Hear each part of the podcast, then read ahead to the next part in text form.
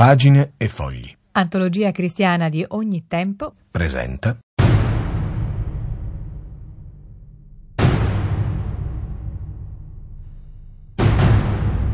Faccia a faccia improbabili alla Radio Vaticana.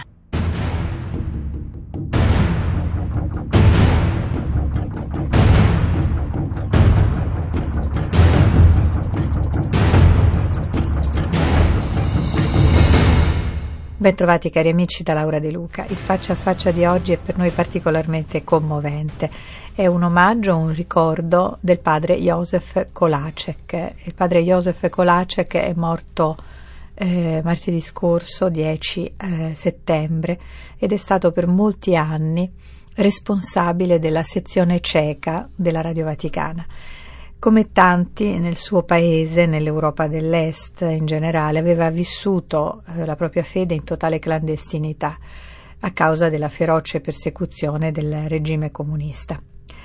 È originario di Brno, eh, padre Koláček che era entrato in noviziato nel millenovecentoquarantotto tra enormi difficoltà, perché i sacerdoti di quel tempo, appunto nella Cecoslovacchia comunista, o finivano in carcere o appunto dovevano vivere in clandestinità.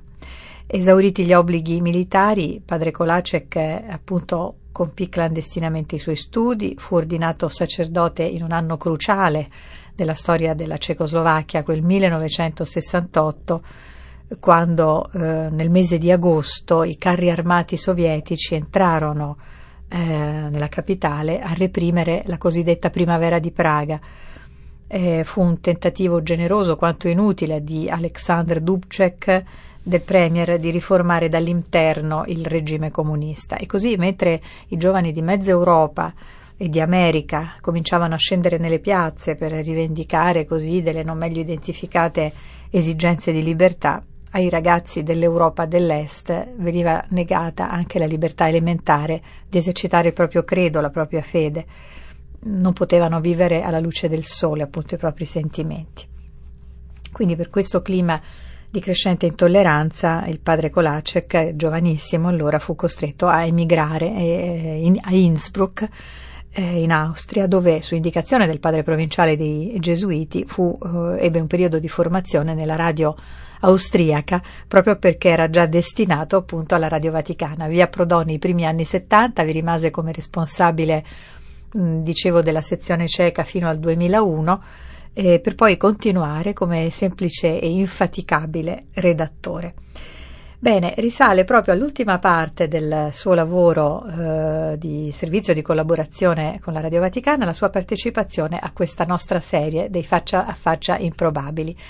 Scrisse ben tre interviste immaginarie, una con il bambino Gesù di Praga, la statua veneratissima, eh, in, eh, in ceco si chiama Jesulátko, bambino Gesù, una seconda intervista immaginaria con Sant'Agnese di Praga e questa che vi proponiamo oggi al suo padre spirituale, al suo maestro, padre Antonín Zgarbík, sempre un gesuita, che fu un vero martire della Chiesa del Silenzio.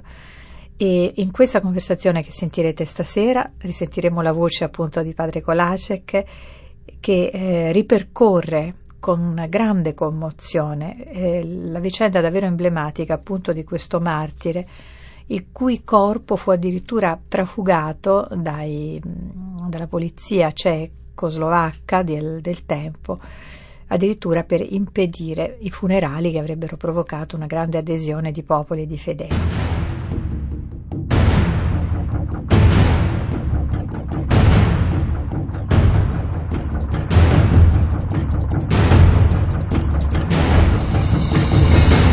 Padre Josef Koláček incontra padre Antonín Zgarbík.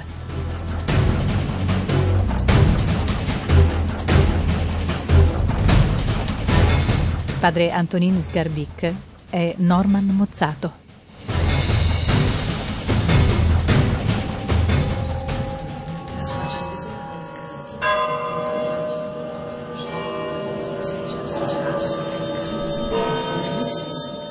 Faccio il becchino qui a Velehrad, Moravia Sud, ormai da quaranta anni, ma non mi è mai accaduto di coprire di terra una tomba vuota, senza il morto dentro.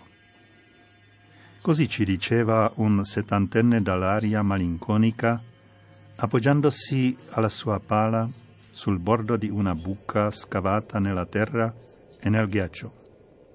Era gennaio. E così, carissimo padre, i comunisti avevano calpestato il suo ultimo desiderio che lei aveva manifestato nel carcere di Valdice, essere sepolto a Velehrad tra i confratelli. Quella fu solo la conclusione del loro accanito, ostinato odio verso un gesuita che oltre a ciò era stato anche provinciale clandestino. Un odio alimentato dall'avversione verso Dio, verso Cristo, verso tutta la Chiesa. Anche dopo la morte continuai a rappresentare per loro un pericolo, come se si sentissero apertamente accusati dalla maggioranza silenziosa del popolo di essere stati ciò che realmente furono. I miei assassini, sì, assassini. Già la sepoltura nella basilica di Velehrad, che inizialmente era stata permessa, fu poi di fatto impedita e il mio corpo non fu restituito. Loro seppero da subito, molto bene, come la notizia della mia morte in carcere si fosse fulmineamente diffusa in tutta la Repubblica. Avevano spie e informatori ovunque, e tu lo sai, vero? Che riferivano loro quante persone si preparassero a venire al mio funerale e quale manifestazione si sarebbe dispiegata contro il regime. Per loro, chiunque credeva era nemico del comunismo.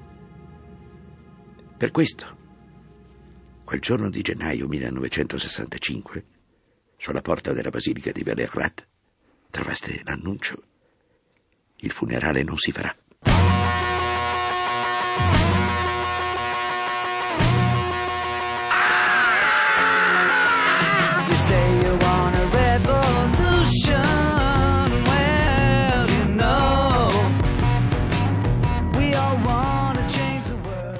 millenovecentosessantacinque.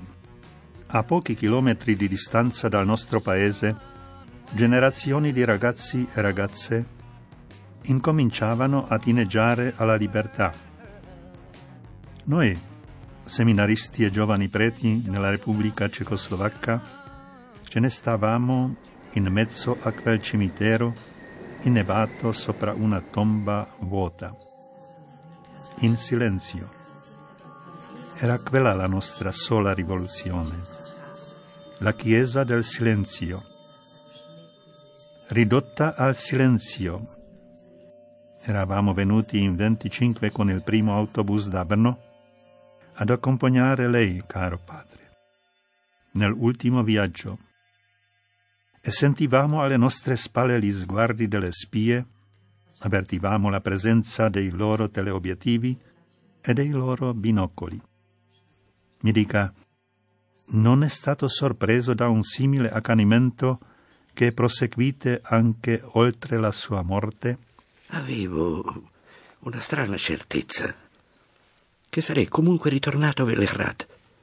È proprio da queste dolci terre che il Signore mi ha chiamato per seguirlo. Non lontano da qui, oltre la collina, nascosto in mezzo ai boschi dei Xeribi, il villaggio di Jankovice, dove sono nato, dove da ragazzino ne ho combinate di tutti i colori. Sì, sì, anche io ho fatto i miei scherzi, le mie marachelle. Non ci credi? E qui, quando mio padre cadde al fronte durante la prima guerra mondiale, scoprì che sapore ha il pane nella bocca di un orfano. Sì. Io sapevo perfettamente che sarei ritornato in questo posto e sapevo soprattutto che la mia tomba avrebbe reso la terra fertile, come la tomba del parroco Cyril Batà, che ci aiutò come poté, sapendoci senza padre, e che alla fine, nonostante la nostra spaventosa miseria, decise che io sarei andato a studiare al ginnasio dei Gesuiti di Velehrad. Anche quando la situazione appariva umanamente senza uscita, io sapevo che sarei ritornato a casa. Lo sapevo anche mentre da casa di mia sorella a Popizze mi deportavano di nuovo nel carcere di Valdice. Ma perché fu nuovamente messo in carcere? Non bastavano i quindici anni che aveva già scontato? Che devo dirti, carissime? Ricordo ancora quei tremendi interrogatori. Già i primi duravano da sette fino a dieci ore, e sempre di notte. Gli agenti della polizia segreta si alternavano per non darmi tregua, ed erano sempre in due. Uno ragionevole, paziente, quasi garbato. L'altro violento, che urlava, offendeva, batteva i pugni sul tavolo e poi mi colpiva sulla testa, sulle costole. Ma perfino in quei momenti, carissime, io sapevo che Dio era con me. E poi quando arrivava la punizione, che per lo più era la cella di isolamento, mi sentivo ripetere ossessivamente, sempre, la stessa frase, la stessa frase. Ammetti la tua colpa o uscirai da qui disteso. Allora dentro di me riascoltavo le parole di mia madre Anna quando io ero ancora piccolo. Dio non si lascia ingannare. Dio non si lascia ingannare. La cella di isolamento è una delle punizioni più severe, padre. Ma dunque, lei che cosa aveva fatto di tanto grave per meritarsela? Durante i tanti interrogatori, e credimi, furono davvero tanti, neppure con le percosse riuscirono mai ad ottenere da me informazioni che avrebbero potuto danneggiare qualcuno. Ecco il motivo per cui fui incluso tra i nemici irriducibili del socialismo. Il soggiorno in quell'inferno durava una settimana. La cella era di cemento. E lì il prigioniero non poteva neanche stare dritto in piedi. Avevo solo una coperta, il cibo razionato. Ciò significava fame, carissime, grande fame, fame divorante. Il gelo penetrava fin nelle ossa, tutto era completamente buio, non c'era neppure una fessura. Sai che cosa significa? Significa perdere i confini della propria umanità. Dio non si lascia ingannare. In quei momenti mi veniva vicino solo Nostro Signore sulla croce. Vedevo le sue braccia allargate e pensavo alle mie, rattrappite in quello spazio angusto, alla mia misera croce, così grande eppure così piccola in confronto alla sua. Sì, ero già stato nel campo di concentramento di Terezín. Conoscevo bene l'esperienza della tortura. Da Terezín ero tornato terribilmente denutrito, ma avevo recuperato la mia condizione normale. Ma poi a Valdice fu proprio a causa dei suoi forti attacchi di asma che i comunisti acconsentirono alla fine a farla curare, vero? Ottobre millenovecentosessanta. Faceva molto freddo, pioggia, neve. Nelle celle tremavamo. In quelle uniformi consumate, sporche, tutte intrise di sudore, fummo tutti facile preda di una epidemia di influenza. Quando mi ammalai io era appena finita la riserva delle medicine. Alcuni ne uscirono dopo una settimana. In me si sviluppò invece una grave polmonite. La cura fu, diciamo così, piuttosto simbolica. E così, dopo qualche settimana, ebbi i primi attacchi d'asma. Ricordo che quasi soffocavo. Quando mia sorella Božena poté visitarmi in carcere rimase costernata. Toníček, ma tu stai male. Era sconvolta. Hai la febbre alta. Dal fatto che in quelle condizioni mi lasciassero ancora camminare e soprattutto lavorare. Toníček. Tornata a casa iniziò a inviare richieste da tutte le parti e poi partì personalmente per Ostrava, sede del tribunale. Arrivò anche a Praga. Al Ministero della Giustizia fece richiesta per il mio rilascio, perfino al Presidente della Repubblica. Irriducibile, coraggiosa Božena. Mai ricevette risposta.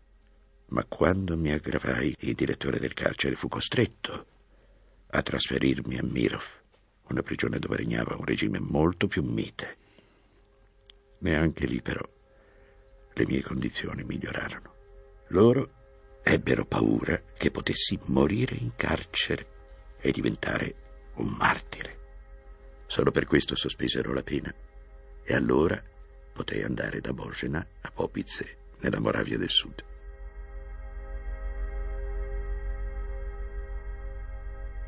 Ricordo l'aria buona di campagna, i sapori di casa nostra, la focaccia di patate, lo sformato spolverato di papavero macinato e zucchero, il goulash col pane integrale. Eh, fu proprio grazie a questa tranquillità, all'incredibile cura, alle medicine che lei si procurava dall'Austria, che le mie condizioni di salute migliorarono rapidamente. Certo, avevo ancora attacchi di asma, ma non continuamente, erano più rari e potevo anche respirare abbastanza bene, fare passeggiate in giardino, sentire il profumo dei fiori. Potevo gustarmi quel dolce panorama attorno alle colline di Palava e perfino andare in chiesa. Sì, in chiesa! Non immagini che emozione, figlio mio! Ah, carissime, poter tornare in una chiesa dopo tanto tempo e respirare ancora una volta il profumo dell'incenso. Avevo l'impressione che fosse proprio quel profumo il farmaco migliore per i miei polmoni malandati. Eppure sai bene, carissime, che perfino là, in adorazione davanti al tabernacolo, io ero spiato. E purtroppo non era questo l'unico segnale del fatto che continuassero amorevolmente a pensarmi. Dal carcere pervenivano continuamente domande al dottor Grossman, il medico distrettuale di Hustopeče. Gli chiedevano notizie sul mio conto. Pensa quanto avevano a cuore la mia salute. Lui sapeva bene di essere sotto la sorveglianza della Polizia di Stato. Forse perciò, all'ennesima domanda, nel mese di novembre, la sua diagnosi fu malattia incurabile, ma senza pericolo immediato di vita. E questo comportò che nel giro di una settimana mi riportassero dritto dritto in carcere. Dal tepore domestico alle celle fredde di Mirov. Ah, un passaggio fatale. E così la loro opera giunse a compimento nel giro di due mesi. Malattia incurabile, ma senza pericolo immediato di vita. Malattia incurabile. Mia sorella mandò al dottor Grossman la notizia della mia morte e del funerale, accompagnata da quella frase scritta di suo pugno, una frase da incorniciare. Erano bastati meno di due mesi di nuovi attacchi asmatici. La morte avvenne per soffocamento, ventidue gennaio millenovecentosessantacinque. Tengo scolpita dentro di me un'altra frase, padre. Una sua frase è profetica. Lei la pronunciò durante gli esercizi per gli studenti nell'agosto millenovecentoquarantasei. A quel tempo io ero nella sesta classe, si ricorda? Nella cappella della casa di esercizi a Stoyanov risuonarono queste sue parole. Miei cari, verrà presto il Miei tempo cari, in cui la nostra chiesa sarà tempo crudelmente perseguitata. in cui la nostra chiesa sarà crudelmente perseguitata. Eppure si troveranno sempre pazzi per Cristo che nonostante tutto lo seguiranno ancora. Lo decisi in quel preciso momento. Sarò io uno di questi pazzi. Si troveranno sempre pazzi per Cristo che nonostante tutto lo seguiranno ancora. Ma da dove le veniva tanta preveggenza? Già dai primi esercizi il buon gesuita tenta di esaudire alla perfezione la volontà di Dio. Non dimentica mai il grande regista, al quale non sfuggono di mano neanche le situazioni più ingarbugliate, perché Dio non si lascia ingannare. Non si lascia ingannare. Io l'ho sperimentato bene durante i rivolgimenti drammatici della mia vita religiosa. Durante la mia prima messa nel villaggio natale di Jankovice, e che già per i drammatici avvenimenti della guerra, le minacce dei campi di concentramento, gli interrogatori della Gestapo. Nel millenovecentoquarantaquattro, quando era già nell'aria la sconfitta della Germania hitleriana, fu nominato superiore a Sant'Ignazio a Praga. Nonostante questo, fu arrestato insieme ai nostri studenti di teologia e condannato appunto al campo di concentramento di Terezín. Ma evidentemente la provvidenza aveva ancora bisogno di me per altre opere e così, dopo la guerra, fui di nuovo mandato a Velehrad, dove sono stato rettore del collegio e maestro dei novizi. E proprio là io l'ho incontrata, carissimo padre, per la seconda volta, anno millenovecentoquarantotto. All'inizio di luglio mi presentai all'esame per l'accettazione nella compagnia di Gesù, e mentre tre esaminatori guardavano alle mie concrete capacità apostoliche, lei piuttosto mi metteva in guardia. Ricordati che i comunisti perseguiteranno la Chiesa. Non era trascorso neanche mezzo anno dalla presa del potere del regime nel nostro paese. E che i gesuiti saranno i primi bersagli di questa caccia. Come a ping pong respinsi con maestria questa pallina. Sì, presi in grande considerazione il suo avvertimento. E ricordo quel suo sorrisetto appena accennato. Eh, quel mio sorrisetto, sai, nasceva da un ricordo del mio noviziato. Il nostro maestro aveva tenuto parecchie conferenze sui gesuiti martiri in Giappone. In quei giorni, giovane com'ero, mi entusiasmai a tal punto di quei racconti che quasi avrei offerto il petto alle spade. Poi caddi ammalato, una leggera febbre, e mi prese un tale sconforto che quasi avrei voluto lasciare il noviziato. Fu il ricordo di quel momento che provocò il mio sorrisetto e le mie parole rivolte a te. Anche se trascorsi undici mesi durissimi nel campo di concentramento della fortezza di Terezín, mi consolavo con la speranza che i nostri uomini non sarebbero mai stati capaci della crudeltà e della disumanità dei comunisti sovietici. Ma mi sbagliavo. A Zelif avevano trasformato un monastero premonstratense in un campo di concentramento per i superiori, con un regime particolarmente severo. Là vidi e sperimentai sulla mia pelle che i cechi erano purtroppo capaci delle stesse crudeltà compiute dai tedeschi, se non peggiori. Dopo l'abolizione di questo campo nel millenovecentocinquantasei ci deportarono a Kralíky. Qua i comunisti avevano creato un campo di concentramento per i religiosi da un santuario mariano. Ah, che magnifica finezza! Non trovi, eh? Quelle navate silenziose dove erano riecheggiati dolcini a Maria. Ora erano teatro di violenze e soprusi di ogni genere. Quei tigli e quei castagni secolari furono testimoni di infinite ingiustizie. Noi religiosi dovevamo lavorare duramente come tagliaboschi, nelle cave di pietra e in poderi trascurati, e fu proprio in quella quiete campestre di fattoria, mentre sudavo e faticavo per il duro lavoro, che sperimentai il tradimento. Allude a Vanciura? E inorridisco al pensiero di come questo infelice risponderà un giorno davanti a Dio. Noi a Brno avemmo notizie molto sommarie del processo di Ostrava, padre, che si concluse con la sua condanna a ben sedici anni di carcere. Dalle nebbie, da quella pesante atmosfera dell'autunno millenovecentosessanta, uscivano pian piano i particolari degli infiniti danni causati da Vanciura. Lei lo aveva conosciuto a Praga, nella chiesa di Sant'Ignazio, dove era cherichetto, vero? Anche lui era stato internato nella fortezza teresiana di Leopoldov, in Slovacchia, il più duro carcere comunista, dove furono rinchiusi vescovi, provinciali, abati e professori di teologia, insomma la, la crema della Chiesa cattolica. Molti lo ammiravano per la sua forte vocazione religiosa, che era stata duramente ostacolata da genitori atei e comunisti.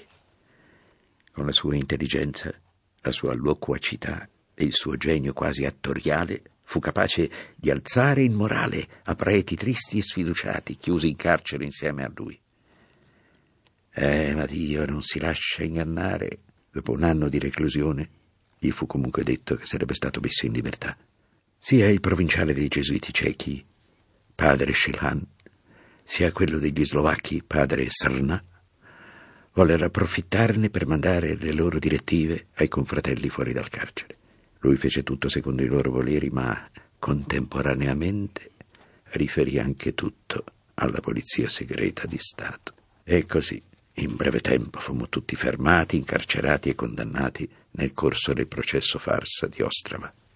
Ci vennero comminate le pene esattamente come negli anni cinquanta, quando il nostro provinciale padre Šilhan ebbe venticinque anni di carcere duro e gli altri appena un po' meno. In questo modo erano liquidati, nel gergo del regime, i nostri tentativi di vivere la vita religiosa anche in diaspora. Una esperienza veramente tragica, padre. Stavo pensando che, oltre a questi due nostri incontri personali, il Signore non mi ha permesso di reincontrarla neanche durante il suo ultimo viaggio verso la tomba. Vado cercando invano il senso di tutto questo. E non vedi che nonostante tutto, proprio in questo c'è la mano di Dio, del grande regista della storia e dei destini degli uomini? Dio non si lascia ingannare, carissime. Forse più di quanto non possiamo pensare ci siamo incontrati in Cristo, nelle preghiere vicendevoli e in ogni messa che abbiamo celebrato. Tramite la posta del cielo abbiamo avuto contatti senza censura, o no? E in ogni dolore, discriminazione e umiliazione di quell'epoca si è avverato tutto ciò che avevamo chiesto al Signore nei nostri esercizi spirituali. Essere poveri con Cristo povero, insultati con Cristo insultato, ritenuti pazzi per Cristo, perché Lui per primo è stato considerato pazzo. Attualizzando la meditazione sui tre gradi dell'umiltà secondo Sant'Ignazio, noi siamo stati bersaglio degli uomini. Ci hanno chiamati traditori, istigatori di guerra, spie del Vaticano, venduti al capitalismo americano. E poi non dobbiamo dimenticare l'intervento dello Spirito Santo, che ha disseminato i nostri sacerdoti nelle carceri comuniste degli anni cinquanta. Ogni sera alle ore ventuno pregavamo gli uni per gli altri, gli incarcerati per chi era fuori e viceversa, mentre a quell'ora i sacerdoti mandavano a tutti la loro benedizione. Quando il padre First della sezione ceca e il padre Polsin della sezione slovacca della Radio Vaticana ebbero notizia di questo, proposero questa idea alla direzione dell'emittente, che fu immediatamente accettata e realizzata. Sapessi con quanta trepidazione io aspettavo quel momento. Avevo studiato perché la mia professione, il mio compito nella compagnia di Gesù era predicare, ma adesso, adesso purtroppo potevo solo benedire, che del resto non era poco. Sì, anche oggi sono pronto a benedire dal cielo ognuno di voi. Il Te Deum, cantato da una folla di più mille persone durante il suo funerale a Jankovice, fu per noi un segno dei tempi, un messaggio che il Signore aveva cominciato a celebrare il suo servo fedele. Il futile, ridicolo tentativo dei cosiddetti segretari ecclesiastici, in realtà erano funzionari di partito, onnipotenti liquidatori della vita della Chiesa. Il loro tentativo, dunque, di eliminare le onorificenze dal mio funerale e trasformarlo in una semplice cerimonia di sepoltura divenne un autentico boomerang. Originariamente il mio funerale era stato autorizzato e fissato per il ventisei gennaio, ma poi si spaventarono della risonanza che aveva avuto la notizia e soprattutto della moltitudine di gente che iniziava ad accorrere. Di conseguenza, i servizi funebri ricevettero il divieto di dare la bara alla famiglia e il requiem fu revocato.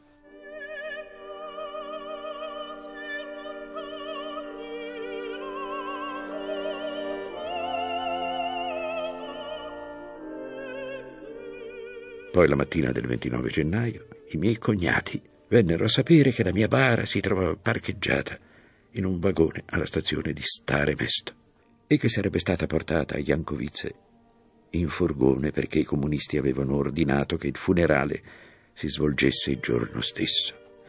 Era consentito soltanto un sacerdote senza piviale, con una stola, senza chierichetti, senza acqua santa, senza turibolo, senza candele, senza banda, senza canti e salmi, persino senza croce, all'inizio del corteo. Ma non senza Dio. Dio, come si fa a vietarlo?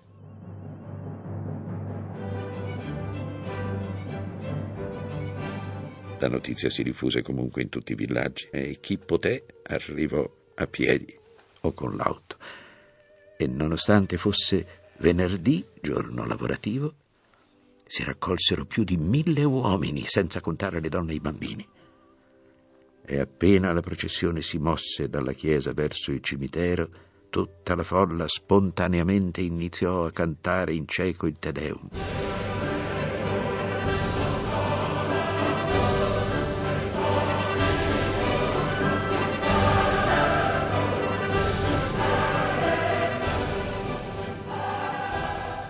Nessuno aveva organizzato e concordato niente. Tutto sorgeva spontaneo, come quelle peonie e quelle violette nel giardino di mia sorella. E nel corso di quattro strofe il canto si faceva sempre più forte e robusto, tanto che lo sentirono fino a Velehrad, nella valle opposta.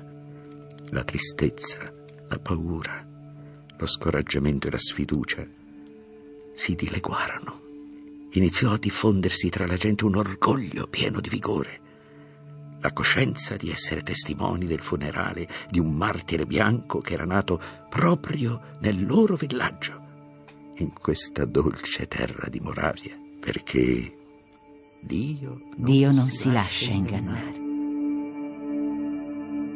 Anche se non potei dare la benedizione, come durante la mia prima messa, man mano che la mia bara si avvicinava alla tomba, sentivo di accendere in ogni loro passo la sicurezza inebriante che con la mia vita e con la mia morte avevo testimoniato veramente l'annuncio del Vangelo.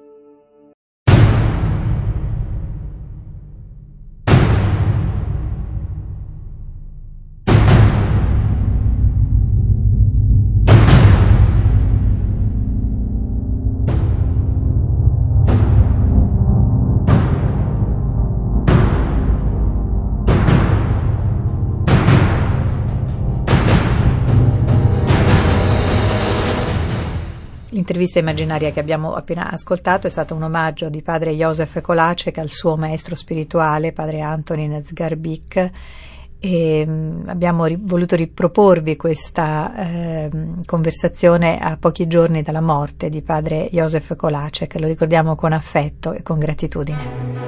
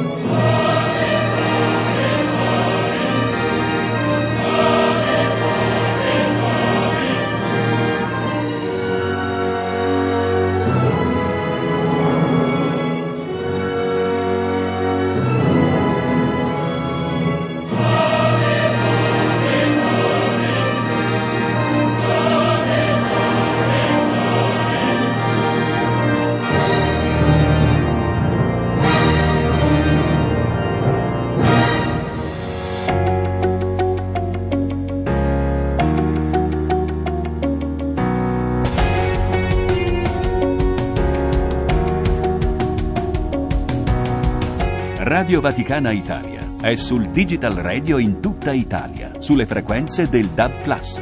Per informazioni w w w punto digital radio punto i t.